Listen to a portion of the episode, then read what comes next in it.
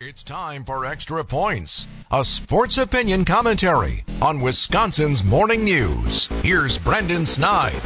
The 2023 Green Bay Packers are just one win away from clinching a berth in this season's playoffs. As crazy as that sounds, as much of this season has been of many ups and downs, being one victory away from accomplishing something that was unable to be done a year ago is quite the feat. At one point in this season, this same Packers team, who is one win away against the Chicago Bears from going to the big dance, was three and six, and well, things looked pretty bleak heading into November. Yesterday, I discussed Jordan Love and how he should be in the conversation for the MVP award, and rightfully so. But without the play of his offensive line down this stretch, that seemingly would not be possible. And to me, that unit is the unsung hero of the second half rise of this team. Early on, it was a group that, without question, that looked lost and suffered a couple of injuries. Bakhtiari going out in week one didn't help, but it clearly has found its footing in the part of the season that always seems to count more than most. For a quick glance at how impressive they have been, look no further than that week 17 beatdown of the Vikings, where they paved the way for running back Aaron Jones to average six yards per carry